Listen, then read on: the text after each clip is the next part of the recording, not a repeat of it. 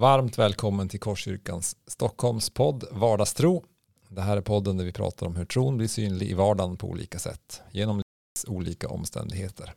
Det är en podd där vi får höra människors livsberättelser och prata om vad tro är för oss. Ja, och vi som leder den här podden idag är Jessica Selin och, Och Rickard Hultmar. Ja, Och idag härligt. så ska vi få en intressant gäst. ja, det ska vi. Jona Korsgren är här nämligen. Mm, Ja. Det blir intressant. Ja, eh, hur känner du eh, Jona? Alltså jag eh, känner inte Rickard? honom så jätteväl men jag kan ju känna hans, Känn- känner hans familj bättre. Ja, ja, syskon precis. och mamma. Ja, precis. Men har du något intryck från Jona sådär, av det lilla du känner honom? Han ser ju väldigt snäll och trevlig och glad ut. Ja, precis. Ja, det är sant. Ja. Det är sant. Ja, men jag känner, jag har ju börjat lära känna Jona lite mer. Mm. Så där, han är ju ledare på Volt bland annat och är Ja. med i ungdomsgruppen och hänger på fredagar och Mm. lite sådär.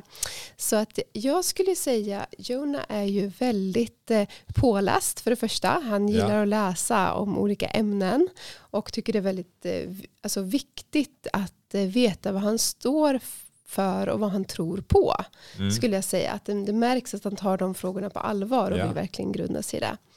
Eh, men också väldigt klok, alltså en, en väldigt klok kille som tar sin tro på allvar och som, som vill leva för Jesus och, och gör det men, men hittar sin, sin liksom egen väg att så här, Ja. det här är jag och Jesus och så här gör vi.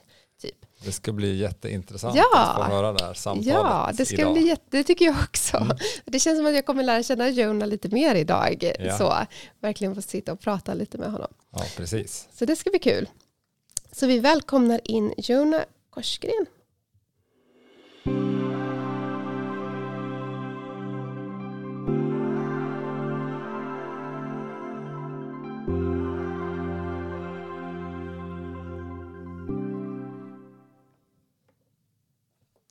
Ja, varmt välkommen Jona. Hej, tack. Hej! Vad roligt att du är här. Ja, det är kul att vara här. Ja, vad bra att du tycker det. Eh, jag tänkte så här, vad, jag ska ställa dig lite frågor så jag ville känna dig lite så här allmänt först. Eh, vad gör du om dagarna? Ja, det mesta som tar min tid är skolan. Ehm, går på andra året i gymnasiet Ja. i program som heter IB, International Baccalaureate. Okej, vad, vad innebär det? Ja, det är eh, lite mer allmän riktning på skola. Det är inget specifikt program men man får välja sina egna ämnen. Så Mm. ja, jag valde den mest för att jag inte kan välja vart jag ska åka. Ja, okej. Ja, då är det många, många- dörrar du kan ta dig iväg. Mm. Eh, vad är din favoritfilm? Eller fa- fa- favoritfilmgenre kanske snarare. Ja, min favoritfilmgenre skulle nog vara hjältefilmer, superhjältefilmer. Ah, Det är- Ah, Ja, det är en som jag kan riktigt komma in i och bli investerad. okej. Mm. Eh, vilken är din favorithjälte genom tiderna? Det är nog eh, Captain America. Aha. Hans moral, eh, ja, han håller sig verkligen till det han tror på. Och Okej. det, Mm. det är något man kan Lita på. på. Precis, ja, men det är bra. Eh, jag måste säga att jag har väldigt dålig koll på honom, men eh, får jag lära mig om, om i framtiden. Vad är din favoritmat? Min favoritmat, om det är en speciell dag, så är det pizza med banan och curry. Oh. Det är lite kontroversiell men Ah, det funkar för mig. curry. Ja, det funkar för dig. Det är bra. Mm. Vad gör du helst en lördagskväll då? lördagskväll så helst så sitter jag ner och läser en Ja. god bok med en god kopp te. Det är Mm, skönt och mysigt. det är härligt. Eh, har du något favoritbibelord? Ja, en som jag har hållit genom åren är Jeremia 1. Det Ah. kapitlet är Ah. väldigt viktigt för mig. Då det, Mm. ja, det är Gud som pratar till Jeremia och Mm. säger att ja, även fast du är ung så kan jag använda dig och jag sätter mina ord i din mun. Så Mm. det är verkligen talat att ja, jag är ändå användbar för Gud Mm. hur jag än känner mig. Mm. Mm. Vad Mm. fint. Ja. Ja, nu ska du få fem snabba. Det var ju lite liksom att lära känna dig lite mer där. Och sen är du ju som sagt, du är ledare i Volt här i församlingen och engagerad och varit med här ett tag. Men nu ska vi få lite så här fem snabba eh, frågor till dig då.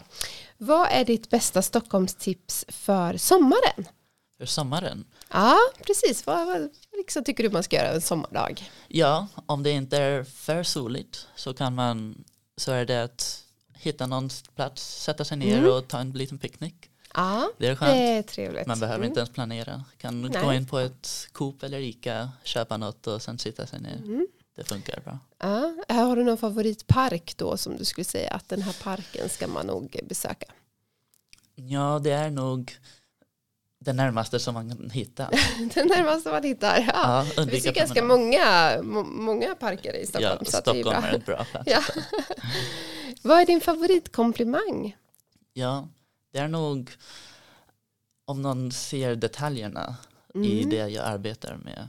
Jag gillar Okej. att vara organiserad och Mm. kolla på att allt ska vara rätt. Så Mm. någon kan märka det så ja, det känns bra. Okej, det känns bra. Nu vet ni allihop. Kolla på detaljerna om ni ska ge eh, Jonah komplimang.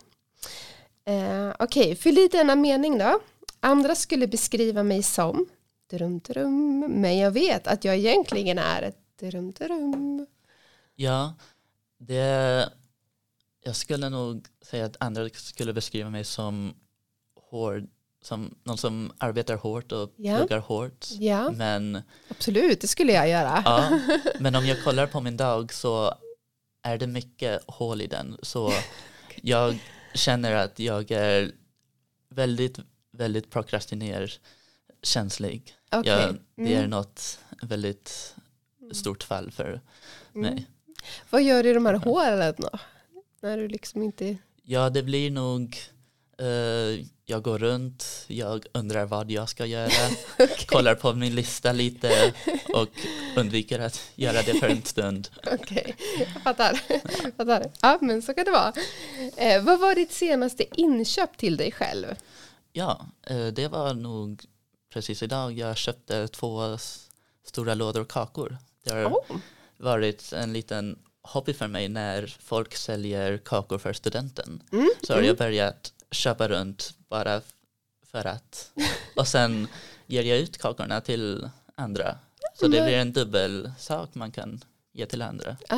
Vad Mm. trevligt. Så du ger liksom hela kakburken till någon eller mer att du går runt på skolan och delar ut kakor till Ja, folk? jag går in på under mina klasser och ger runt kakor. och det Ja, brukar göra folk glad. Ja, vilket bra sätt att sprida glädje. Mm, Ja. Det är det.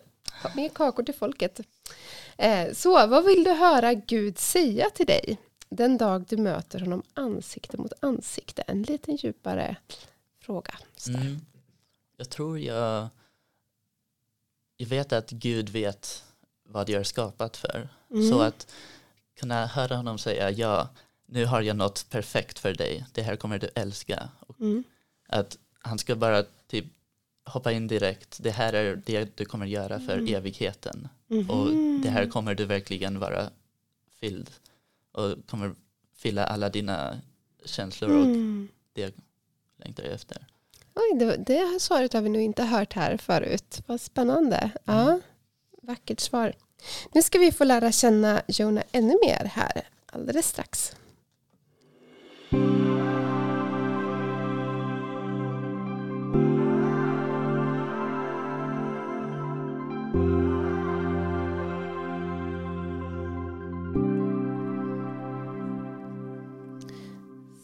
Så, Jonah, nu ska vi få lära känna dig lite mer sådär på djupet. Det blir ju spännande, tycker jag. Ja. Ja. All in. Ja, precis. Ehm, Jag vet ju att du har vuxit upp som missionärsbarn och att du har spenderat stora delar av ditt liv i Sydamerika, eller hur? Mm. Mm. Ja, ja. Eh, Kan du inte berätta lite om din uppväxt? Eh, Hur har den sett ut? För du har bott lite i Sverige också, eller hur? Och sådär. ja, det har varit lite kaotiskt i Ja. min tidslinje. Ja. Jag var första fem och en halv åren av Mm. min barndom bodde jag i Sverige. Jag är född här. Mm. Eh, och då var jag i Rågsved i Stockholm. Mm. Eh, men sen, ja, när jag var fem år så flyttade jag och min familj till Paraguay. Mm. Och där bodde vi i fyra år då i huvudstaden Asunción. Eh, och ja, där flyttade vi runt lite. Min, mina föräldrar var, jobbade i två kyrkor där så Okej. lärde känna ganska många eh, samhällen där. Mm. Eh, lite i en kyrka, lite en annan och lite i ehm, ja, skolan jag var i. Mm. Eh, så det var en... Så det var mycket, har varit mycket flytta runt. Mm, Ja. det var, har bott i nog eh, fem eller sex hus och Mm. Eh, även mer lägenheter. Så det har varit mycket att ja, anpassa sig Mm. till nya omständigheter. Mm. Eh, Mm. Ja. Sen kom jag tillbaka till Sverige efter de fyra åren Mm. i ett år, hade en ny skola, eh, Mm.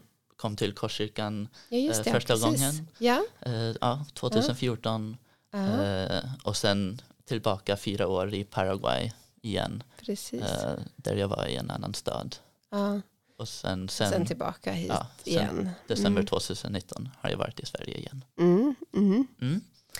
Hur, hur tänker du att det har präglat dig att, att flytta runt så mycket? Ja, det mesta är, att jag känner att jag har verkligen lärt mig att anpassa mig till Ja. vart jag än är. Om Ja. jag kommer in i någon hotell så är jag lägger jag ut allt, då är jag satt där, det här är mitt hem. Okej, stunden. precis. Du vet så här, jag måste göra det här till mitt hem direkt. Liksom. Mhm. Så, Ja, okej. och det kallar jag mig för, för mitt hem, Ja, ja, för den stunden jag är där. ja. Så ja, jag kan verkligen komma in där jag är, behöver Ja. inte ha något speciell koppling till platsen riktigt. Mm, mm, mm. Vad, vad skulle du säga är de stora skillnaderna i kulturen då, generellt om man jämför Sverige och Paraguay då, som är de länder som du har varit mest i? Mm. Jag tror att en stor del, jag tror det, det är tre eh, kulturer, en i Sverige, en i Paraguay och sen, sen jag bodde i Paraguay-staden och i by, en by. Ah, precis. Ja, ett och ett halvt år jobbade min kyrka, jobbade mina föräldrar i en kyrka i en by där. Mm. Så där var det, märkte skillnad mellan när jag var i den byn och i själva staden. Att Mm. jag kunde vara väldigt fri, mycket friare i byn. Mhm. Jag kunde ta av mina skor, springa Mm. runt och det Mm. kändes mycket öppnare. Mm, mm. Jag kände alla i området, eh, kunde ropa över till någon eh, på ett kvarter bort och där var en vän. Det var några kvarter som var en hel familj bara i Mm. den. Så det var väldigt mycket att ja, jag känner, känner alla här Mm, och mm, jag kan bara gå över till någons hus, behöver inte ens ta på skorna mm, och ja, det var väldigt ja, bara öppet och fritt mm, där. mm. känner jag. Ehm, eh, men men eh, så, där var det öppet och fritt men inte så mycket i staden? Ja, det är nog en effekt av bara där man bor. Ah. I staden är det lite, eh, lite svårare att bara ta av sina skor och Ja, springa runt till den tillbaka. Så um, där var det lite mer, kände mer strukturerat i dagen. Um, ja, när man är i, eh, kan bara springa runt så kan man göra vad man vill. Men eh, ja, när man bor i staden så behöver man typ planera, typ, ja, kan jag komma över till ditt hem? Eh, så även fast det, det känns ju naturligt, ja, man ska inte bara eh, ja, upp någonstans. Mm, Och mm, så ja, i staden var det mer, det var ändå lite öppet. Eh, kulturen är vänlig, man kan prata med den man vill. mm. Men eh, jag kände mig mycket friare i byn där jag bodde. Där. Mm. Skulle du säga att Stockholm generellt är mer lik den här huvudstaden som ni bodde i än, alltså att de två är likare varandra än byn, alltså om man Ja, så. det skulle jag nog Ja. säga. Det är, ja, och jag tror det, som sagt det är mycket av där man bor. Att det är svårare att vara så mycket friare Mm, ja, när man inte precis. kan bara gå över till alla man känner. Men, men du Sika, har ju också sett frikyrkan i Sverige och frikyrkan i Paraguay och lite hur den funkar. Mm. Vad skulle du säga är skillnaden att växa upp i en frikyrka i Sverige och en frikyrka i Paraguay? Ja, Av dina erfarenheter så. Ja. Mm. Av min erfarenhet, det var mycket att eftersom kyrkorna jag var i var de som mina föräldrar var med att, med att bygga upp. Mm, så var de mycket mindre också Mm, än de som jag har erfarit i Sverige. mm, Så i Paraguay så ja, man, det var kanske 30 högst 50 pers per gudstjänst. Eh, man kunde sitta ner och prata runt och jag tror speciellt mina eh, det var mycket mer närkänsla. Speciellt Mm. då uh, frikyrkor i Sverige kanske har en större produktionsbudget. Eh, det blir mm, eh, det blir ju mer att man kan nå mer folk mm, här. Mm, men i Paraguay så var det, ja, det var kanske mindre folk per kyrka att nå. mm, Och då var det mer att ja, eh, vi ska ha en gitarr till gudstjänsten och eh, ja, ibland hade vi, ganska ofta hade vi lunch efter Mm. gudstjänsterna och det var mycket att Ja, mycket närmare eftersom det var mycket mindre folk mm, mm, att hantera mm. i det. Mm. Så den stora skillnaden är, skulle du säga, mycket liksom storlek eh, på grupper och sådär, Mm. men inte så mycket i kultur i övrigt, eller? Sådär, Ehm, hur man är mot varandra eller, eller så, utan mera. Ja, eh, jag känner att det är mycket baserat på storleken Mm. av Mm. typ, här kan man ha hemgrupper eh, och det är då, känn, då kan det vara mycket närmare för man det är mindre folk att prata med det är Mm. mer att man bara diskuterar tillsammans Mm. så då är det att ju mindre folk man har att eh, hantera och att organisera Mm. så Mm. ju mer vänligt och öppet det kan bli. Mm. För Mm. det, ja, det finns mer tillåtelse att komma upp till det. Men ehm, oftast i olika länder så är man ju på lite olika resor liksom, i, i ett land liksom, med vad man predikar om, vad man har i sitt bagage och så vidare. Vad skulle du säga är annorlunda positivt eller negativt liksom, i förhållande till det man undervisar i Sverige men där man mycket undervisar om i Paraguay? Är det liksom samma undervisning mycket eller det, skiljer det sig lite grann i hur, vad, vad man betonar och vad man tycker är viktigt i, i Guds bild och hur man presenterar evangeliet och så. Mm. Eh, jag tycker att i Paraguay så är det väldigt stor känsla att ja, Gud är en så stor och övermäktig. Mm. Det, och det kan ibland vara självklart för en stor del av befolkningen Mm. eftersom Mm. om man frågar någon så är det att ja, jag är ju kristen eller Mm. katolsk Mm. för det är en, ja, en national religion Mm. mindre än det är i Sverige. Mm. Mm. Så um, man kan känna mycket mer att ja, det är Gud som en enhet är självklar Mm. och då är det mer att komma till ja, Gud är mer med dig. Ja, precis, Ehm, han är mer nära. Att det är det som... Mhm, Att Man han kan vara lära. en vän med dig. Ja. Det var mycket så att, eh, ja, att dra den ner från det stora mäktiga i Mm. himlen till ner till jorden. Mm. Eh, och Att det var det man fick jobba på. Eller det som de... Alltså så här, var det Ja. mer undervisning om att Gud är stor? det var mer undervisning att Gud är eh, nära. Ja, precis. Åtminstone med- Intressant. Ja, Mm. med det jag Mm. upplevde. Mm. För att det var Mm. där de behövde liksom för att Ja. Ja. För man visste redan att Gud, Gud var stor. stor Ja. och Mm, övermäktig. intressant. Men Mm. man behövde dra det ner lite. Mm. Skulle du säga att det är tvärtom i Sverige nästan? Att, vi har förstått att Jesus är vår vän och lite sådär men Mm. vi har svårare att greppa att Gud är stor. Eller? Ja, det kan vara lite så att Ja. det är en väldigt ja, vänkänsla. Ja, Mm. det är my buddy. Mm. Här kommer Jesus. Mm. Så ja, det kan vara lite mer det övernaturliga som Mm. behövs, Mm. som byggs på Mm. i Mm. det.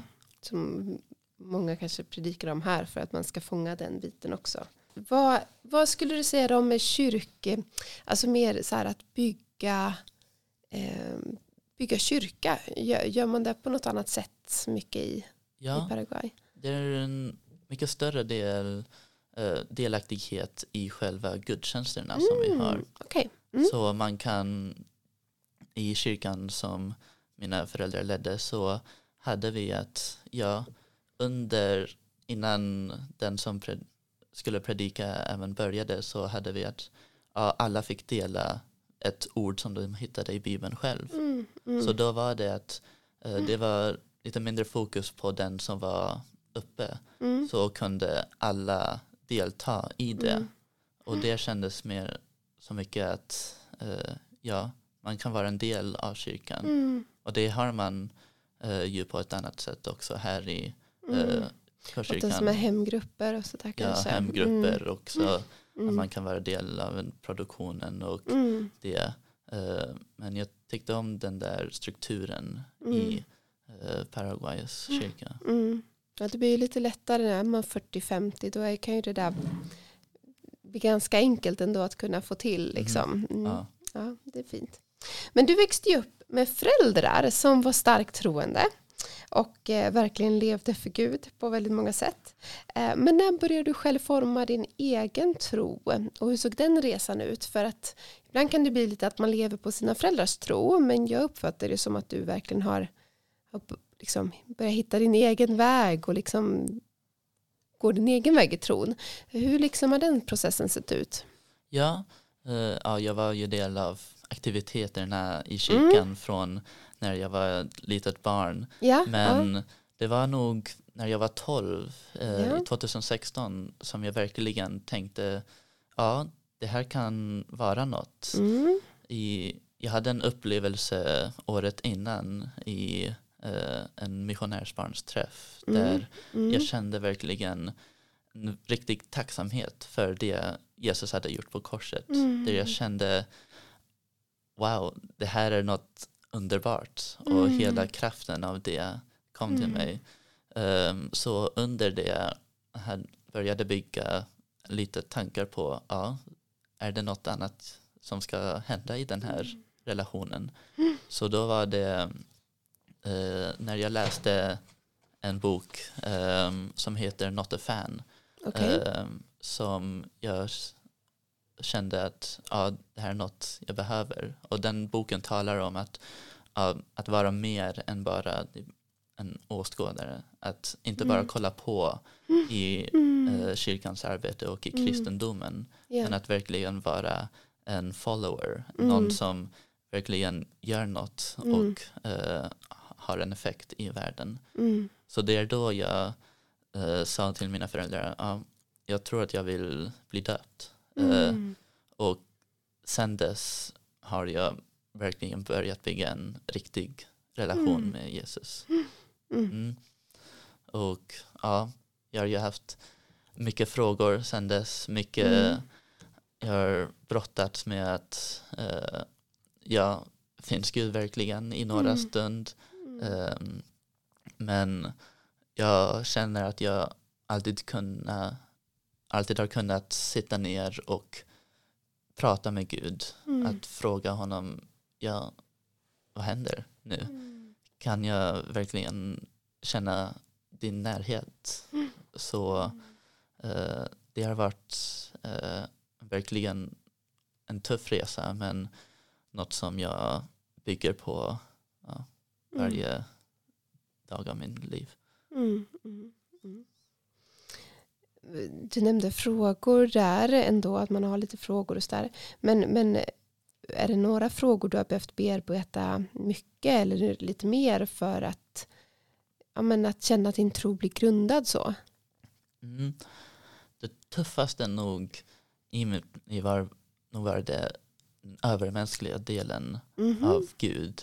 Allt som Mm. går eh, bortom det fysiska. Mm. Och eh, i början av min tro så uh, ifrågaställde jag inte riktigt mycket. Ehm, jag eh, bara levde med vad som sades till mig men när jag verkligen började fråga typ ja, finns det änglar?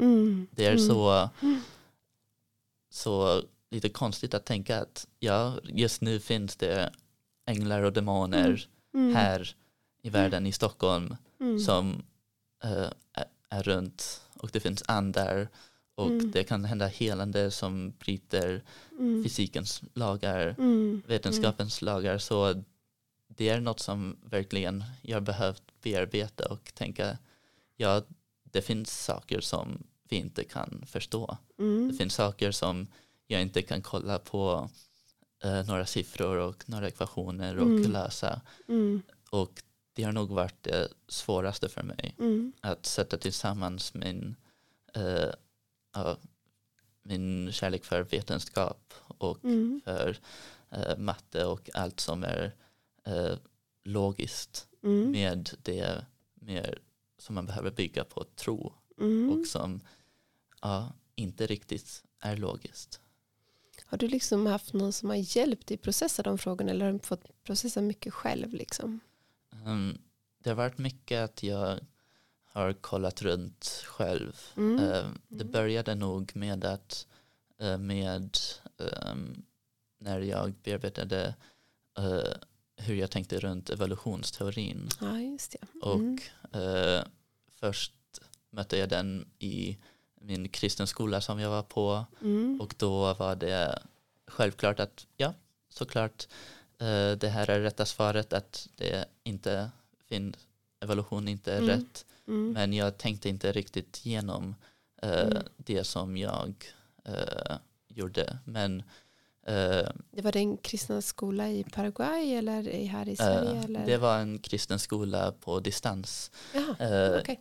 Eh, Så det var under mellanåren på slutet av eh, min tid i Paraguay. Mm. Så var jag på en distansskola Mm. och eh, där var det då jag eh, efter det började verkligen fråga Mm. till på ja, hur funkar Hur det här funkar det liksom och hur passar det Mm. ihop med tro och Mm. vetenskap? Mm. Kan de verkligen finnas i samma Mm. plats eller behöver jag välja mellan dem?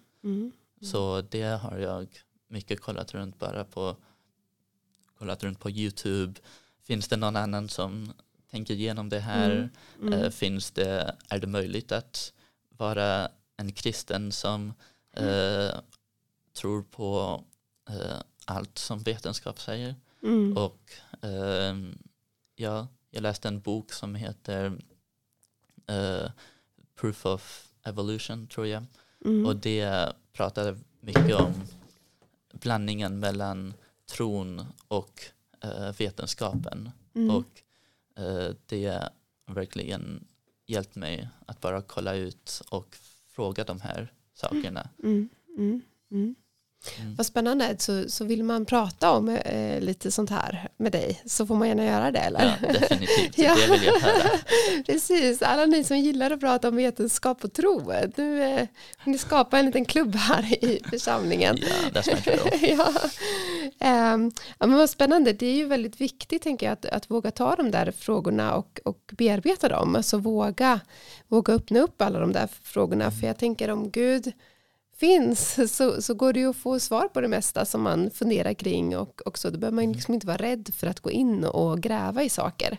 Eh, Ja. om Gud har det. Ja. Sen finns det ju ett element av att alltid tro, liksom, så att, men, men det är viktigt. Ja, det har varit en viktig del för mig att komma till att ja, jag måste fråga de här Ja. sakerna. Mm. Och eh, om jag inte frågar det, om jag bara antar att ja, det borde vara rätt, Mm. så, är min, så kommer min tro vara väldigt tunn. Mm. Jag, den Mm. kommer kunna brytas ner av Mm. vad som helst om jag inte gräver ner djupt och Mm. letar efter svaren på de tuffa frågorna. Mm. Mm. precis. precis. Det är bra. Men de, de som har gått här i församlingen ett tag, så de vet ju att eh, Roger Korsgren, din pappa, plötsligt gick bort för några år sedan. Eh, hur gammal var du då? Ja, då var jag 15 år. Mm. Det var i ja, 2018. Mm. Och då var du Eh. fortfarande i Paraguay liksom, och, Ja. och din familj var som missionärer där. Det skulle vara Mm. vårt sista år i Paraguay där. Mm. Ehm, ja, så det var i mars. Då, och ja, det var en tuff tid Mm. för mig. Jag var den som hittade honom eh, död.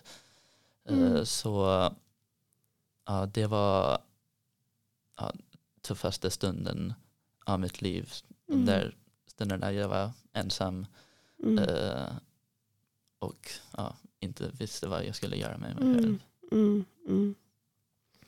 Jag vet att du hade en ganska stark upplevelse ändå att du fick frid kort efter det här. Det är såklart att det gick mycket upp och ner och det var mycket känslor. Eh, Men jag vet att du hade en ganska stark upplevelse av det. Skulle du vilja dela liksom, där vad, vad du upplevde att Gud gjorde i ditt liv strax efter där? Mm. Ja, den första dagen eh, var mycket gråtande, mycket Mm. ta in det, eh, vara med familjen och bara gråta Mm. hela dagen, hela natten. Mm. Och sen dagen efter så hade vi en minnesstund för min eh, pappa i kyrkan. Mm. Och efter det, på andra eller tredje dagen, Mm. kände jag bara, ja, jag känner fortfarande ledsen men nu känner jag typ at peace med det här. Jag känner att Mm. Gud har löst det här i mitt hjärta, att det här har hänt och nu är det här en ny del av mitt liv. Mm. Jag har fortfarande behövt bearbeta det och Mm, ja, tänka såklart. igenom det Mm. men jag har verkligen känt att ja, nu kan jag i den stunden kände jag att Mm. jag kan ta det här eh, den här gåvan av frid som Gud har gett mig och Mm. hjälpa min familj genom den här situationen. Så Mm. ja, det var en, verkligen en stor välsignelse för mig. Att Mm. kunna bara säga ja, det här är sorgligt men Mm. Gud är med mig nu och har tagit iväg en stor del av bördan där. Mm. Det är intressant det där sorg. Gud möter oss ju i vår sorg på så olika sätt. Och alla har vi våra egna resor med Gud i, i de stunderna där liksom Gud på olika sätt talar till oss. Um, och jag, jag tycker det är så vackert att Gud fick ge, ge dig frid i den där stunden. För det, det är ju en, en jätteomtumlande eh, hemsk situation. Liksom. Eh, men att Gud kan möta en i de där situationerna. Han lämnar en inte. Även om det så situationen är hemsk så lämnar Gud en fortfarande inte. Liksom. Eh, hur skulle du säga så här i efterhand att du såg Guds hjälp och omsorg i den situationen eller den liksom perioden av ert liv när det var kring det här? Ja, det var mycket att vi hade så mycket folk som ville hjälpa. Mm. Som Gud skickade till oss. Hela församlingen Mm. var där och ja, bokstavligen på Mm. den dagen var det eh, kanske 10-20 pers som kom runt Mm. huset Mm. och som var med oss och eh, som hjälpte oss eh, när polisen kom för att göra sin rapport eh, Mm. och eh, när vi behövde ordna pappren för att komma till eh, Sverige där vi skulle begrava honom Mm. och allt i det där var Mm. jättemycket underlättat för att det fanns Mm. så mycket folk som ville hjälpa till Mm. och så mycket folk som ja, bara ville vara där med oss. Mm. Och jag tror det var verkligen en välsignelse som inte kunde, skulle kunna leva utan i Mm. den stunden. Mm. Mm. Mm. Var, var det någonsin så här att du blev kände dig arg på Gud i den där processen? Det har jag faktiskt inte känt eh, Nej. under ja, riktigt mitt liv.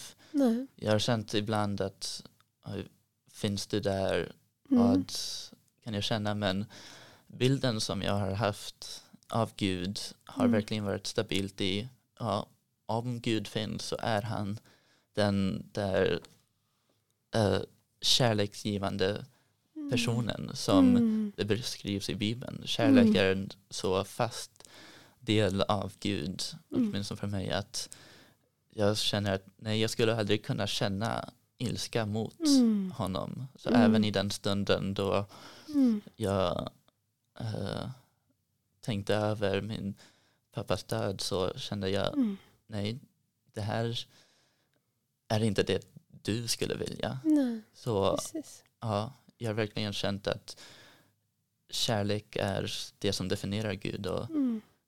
jag kommer inte kunna hata Mm. den där formen av kärlek som han har gett mig. Mm. Vad skulle du vilja skicka med människor som går igenom svår sorg? Alltså du har ju fått gå igenom en väldigt svår sorg i ditt liv. Att förlora sin pappa är ju väldigt, väldigt tungt. Vad, vad skulle du vilja skicka med eh, till dem? Mm. Den största delen eh, är att bara vara ärlig med vad man känner. Mm. helt enkelt. Det eh, kan vara mycket som folk säger att ja, det kommer ta ett år Mm. eller det kommer ta två år Mm. eller det kommer i vågor. Mm. Eh, men jag kände i den stunden frid och Mm. en, s- det jag pratade mest med var att ja, borde jag känna mig mer ledsen i Mm. den här stunden? Precis. Men jag tror man måste vara ärlig i att ja. Om man känner sig glad så känner man sig glad. Mm. Man behöver inte tvinga sig Mm. själv att vara ledsen. Och om man känner sig ledsen eh, 10-20 Mm. år efter så Mm. får man Mm. känna sig ledsen. Mm. Man ska inte försöka undvika de känslorna, Mm. vad de än är. Mm. Så jag tror det är bara det viktigaste, Mm. att ta det man har i hjärtat och Mm. vara ärlig med det. Mm. Man kan bearbeta runt det, men man ska Mm. inte försöka ljuga för sig själv. Nej, precis. Det är också kanske ett tips till alla runt omkring att inte lägga på en person att så här borde du känna. Mhm. För det kan ju bli väldigt tungt också att man känner som sagt att borde jag vara sån här eller borde jag göra så här eller eh, måste jag vara jätteledsen nu i ett år. Ja. alltså så här att, att på något sätt så här men som sagt Gud möter en och hjälper en igenom på så olika sätt och vi är så olika personligheter så vi möter sorg så väldigt väldigt olika. Mhm. Ehm, mm. Men eh, tack, vi ska gå vidare till en sista fråga här till dig. Ja,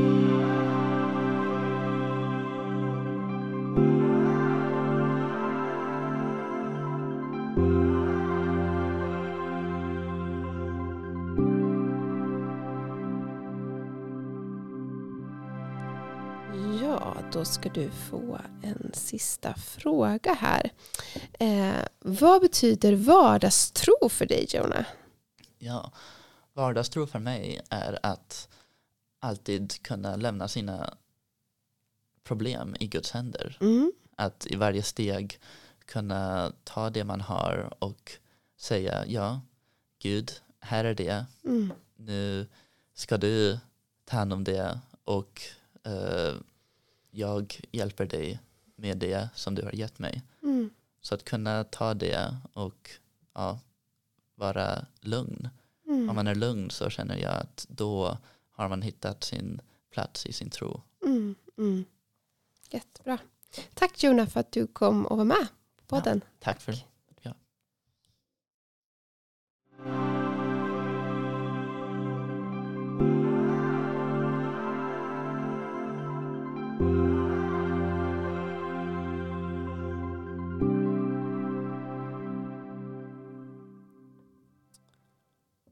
Ja, vad kul att få lyssna på Jonah och hans erfarenheter. Ja, Det är eller hur? speciellt det här att växa upp i olika kulturer och olika Mm. länder och på staden, i Mm. staden och på landet och, Mm, mm, och så. verkligen, man har många erfarenheter med sig. Ja, för att vara Mm. så ung så Ja. har han väldigt många erfarenheter att Ja. dela med sig av. Ja. Ett rikt liv. Var det någonting du eh, tänkte på sådär speciellt när du... Ja, men det. jag, personligen så är jag mest berörd över den, över den sista delen när han berättar om Mm. sin pappa som gick bort. Roger var en god vän till mig också. Jag var också Mm. pastor här i församlingen innan jag kom Mm. hit. Och eh, hans bror var hemma hos oss just den kväll, kvällen eller dagen Mm. Mm. när det hände. Så, liksom så, så hans Mm. bror fick telefonsamtal precis Mm. då. Mm. Så det kom väldigt nära oss och Mm. väldigt nära mig. Mm. Och, ja, det är väldigt spännande att höra den erfarenheten. Både förstås hur jobbigt det var men också att Gud kom med sin frid mitt i Mm. den väldigt Mm. jobbiga och speciella situationen. Så. Ja, jag älskade hur han pratade om hur Gud är kärlek och att han var så fast Mm. äh, förankrad i att Gud är kärlek. Så det fanns liksom ingen ilska mot Gud utan Nej. det var bara så här, men jag vet att Gud är kärlek så Ja. det, är inte, det är inte ett problem. Så Precis. Gud vill inte det här och vara så trygg i det. Ja. Jag tänker så här, han var bara 15 år och att vara så trygg i att Gud är kärlek, det, Ja. det önskar jag att alla Mitt- kunde få mitt vara. i det här väldigt jobbiga. Ja, det skulle vara lätt precis. att vända känslorna mot Gud. Ja, precis. Det, precis. Man kunde ha gått en helt annan väg. Liksom. Så jag tyckte det var otroligt vackert eh, beskrivet liksom, av Gud i, i den situationen. Är det något du reflekterar över? Nej, men jag, jag tänkte lite utifrån när han pratade om det här med vetenskap och tro. Hur Mm. viktigt det är att våga ta de där frågorna. Att, att har man sådana frågor om, om tron, att inte skyffla dem under mattan och liksom låta dem så här, nej de tar vi inte i för de är för jobbiga. Eller de kanske skakar om min världsbild eller så här, utan att har du frågor om tro och vetenskap att våga ta, ta i de frågorna, våga undersöka, Gud tål det liksom att man, att man går in och grottar ner sig i olika ämnen. Och, Ja, precis. Det, det är viktigt. ja, och om jag man, tror har, det. precis om man har en stabil tro på Gud så, Ja. så ska man våga men- att ta reda på liksom, Ja, hur, hur precis. Ja. Jag tror att Gud eh, gillar när vi tar reda på hur världen fungerar och, och Mm. vill ju att vi söker efter sanning. Eh, och han finns ju där. Alltid när vi söker efter sanning kommer vi ju hitta honom. Eh, så. så vi behöver ju inte vara oroliga oavsett vad vi söker efter. Och vetenskapen är ju till för att söka efter sanning. Sen är det, ju- det är en, en djungel att ge sig in i. Liksom, Det är ju en djungel. Hur, hur skapades jorden? Hur skapade Ja, Gud jorden? precis. Skapade Gud jorden?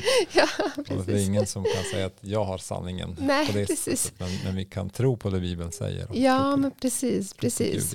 Eh, och eh, söka eh, efter sanning. Men det, ja, jag tyckte det var bra Mm. att, han, att han vågar ta i de där frågorna, tänker jag. Precis. Ehm, Yes, nu får vi börja se fram emot nästa veckas avsnitt. Ja, händer då? precis. Då är det ju Helene Lernerdal som kommer, eller hur? Ja, det blir spännande. Ja, jätteroligt. En annan sorts berättelse. Ja, det blir det. Men eh, då får vi önska er alla som lyssnar en trevlig vecka. Vi vi lägger ut poddar här 13.30 varje torsdag. Eh, Så eh, lyssna på det. Vi hörs. Ja, ha en fin vecka. Vi Ha hörs. det fint. Hej hej.